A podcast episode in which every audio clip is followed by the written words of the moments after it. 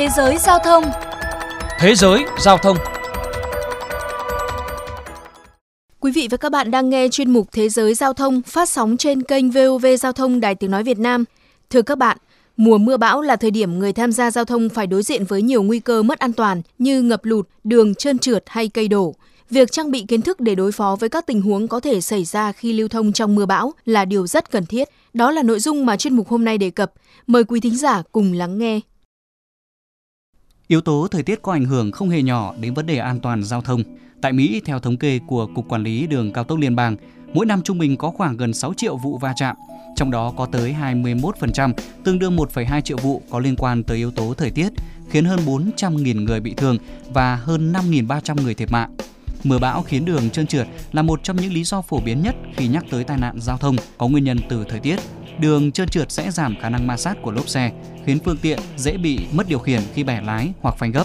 Ngoài ra, tại các con đường xuống cấp hoặc thiếu bảo trì thường xuyên, mưa có thể tạo nên các vũng nước đọng gây trở ngại không nhỏ cho các phương tiện. Do đó lời khuyên cho các tài xế khi lái xe trong điều kiện mưa bão đó là nên di chuyển với tốc độ chậm hơn bình thường, chú ý quan sát, thậm chí có thể bật đèn xe nếu cần thiết. Các bác tài cũng nên chú ý khoảng cách giữa các phương tiện. Vấn đề thứ hai đó là việc trú mưa. Tại Mỹ, sự lo ngại về độ an toàn khi trú mưa tại gầm cầu bắt đầu sau sự kiện vòi rồng tại thành phố Oklahoma hồi năm 1999 khiến 40 người thiệt mạng. Theo cơ quan khí tượng thủy văn Mỹ, trong sự kiện này, vòi rồng đã quét qua các cây cầu tại một số tuyến cao tốc có nhiều người trú ẩn, cuốn và cướp đi sinh mạng của ba người. Chúng ta đã quen với hình ảnh những người tham gia giao thông, nhất là xe máy trú mưa tại gầm cầu mỗi khi trời mưa. Điều này chỉ chấp nhận được nếu trời không mưa quá lớn. Nhưng nếu trong điều kiện mưa bão, gió mạnh, việc trú mưa tại các gầm cầu sẽ tiềm ẩn nhiều mối nguy hiểm như gió lốc hay va chạm với các vật bị gió bão cuốn theo. Vấn đề tiếp theo phải đối mặt khi lưu thông trong điều kiện mưa bão, đó là ngập lụt. Tại Việt Nam, những bất cập trong quản lý hạ tầng đô thị đã khiến vấn đề ngập lụt trở nên quen thuộc mỗi khi trời mưa. Nhưng không vì lẽ đó mà ai cũng có thể thành thạo lưu thông ngoài đường khi đối mặt với ngập lụt. Theo các chuyên gia, việc lái xe qua một đoạn đường ngập úng chưa bao giờ là ý tưởng tốt. En Uran, chuyên gia làm việc tại đội cứu hộ xe bang Kansas, Mỹ, chia sẻ. Cố gắng lái xe qua những điểm ngập sâu không chỉ nguy hiểm mà còn gây hại cho xe của bạn một cách từ từ, mà phải sau đó vài tháng bạn mới nhận ra. Không lái xe qua các điểm ngập luôn là sự lựa chọn khôn ngoan. Nếu buộc phải đi qua các điểm ngập thì hãy chú ý những vấn đề sau. Thứ nhất, không nên tăng tốc để cố di chuyển nhanh qua đoạn đường ngập úng, nhất là với ô tô. Làm vậy vừa tăng nguy cơ mất lái mà còn hắt nước vào phương tiện xung quanh, thậm chí là tạo ra sóng nước đẩy ngã các phương tiện nhỏ hơn. Tại một số quốc gia như Anh, Mỹ, hành động này hoàn toàn có thể bị phạt và trừ điểm bằng lái.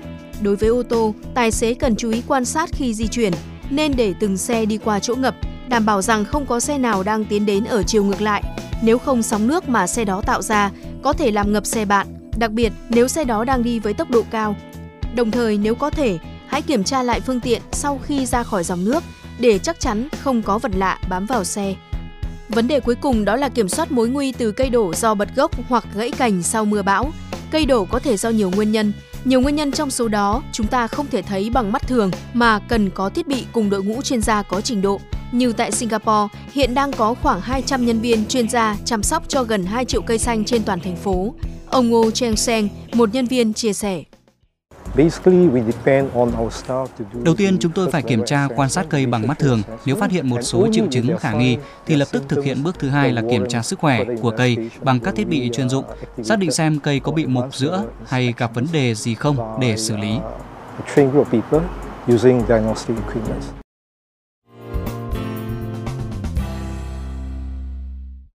Thưa quý vị, những diễn biến thời tiết bất thường thời gian qua cho thấy sự phức tạp của mùa mưa lũ năm 2020 ở một số khu vực Bắc Bộ và tiềm ẩn nguy cơ xuất hiện lũ lớn trong những tháng cuối năm. Do đó, các thính giả nếu buộc phải lái xe dưới thời điểm mưa bão thì hãy hết sức cẩn thận. Anh Hoàng Nghĩa, tài xế chia sẻ một vài kinh nghiệm.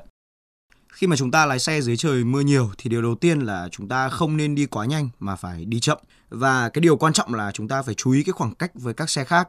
Đặc biệt thì ờ, nên tránh xe tải hay là xe buýt và đề phòng bị những cái xe khác ờ, họ đi nhanh thì họ sẽ tạt ờ, cái nước vào kính lái của chúng ta và nếu phải đi qua những cái chỗ ngập thì chúng ta cũng không nên à, đạp ga hay là phanh và không đánh bánh lái mà phải giữ nguyên cái vô lăng cho xe đi thẳng qua và chỗ nào thấy ngập sâu thì tốt nhất là chúng ta nên thay đổi lộ trình Đến đây chuyên mục Thế giới Giao thông xin được khép lại. Cảm ơn quý vị đã dành thời gian lắng nghe.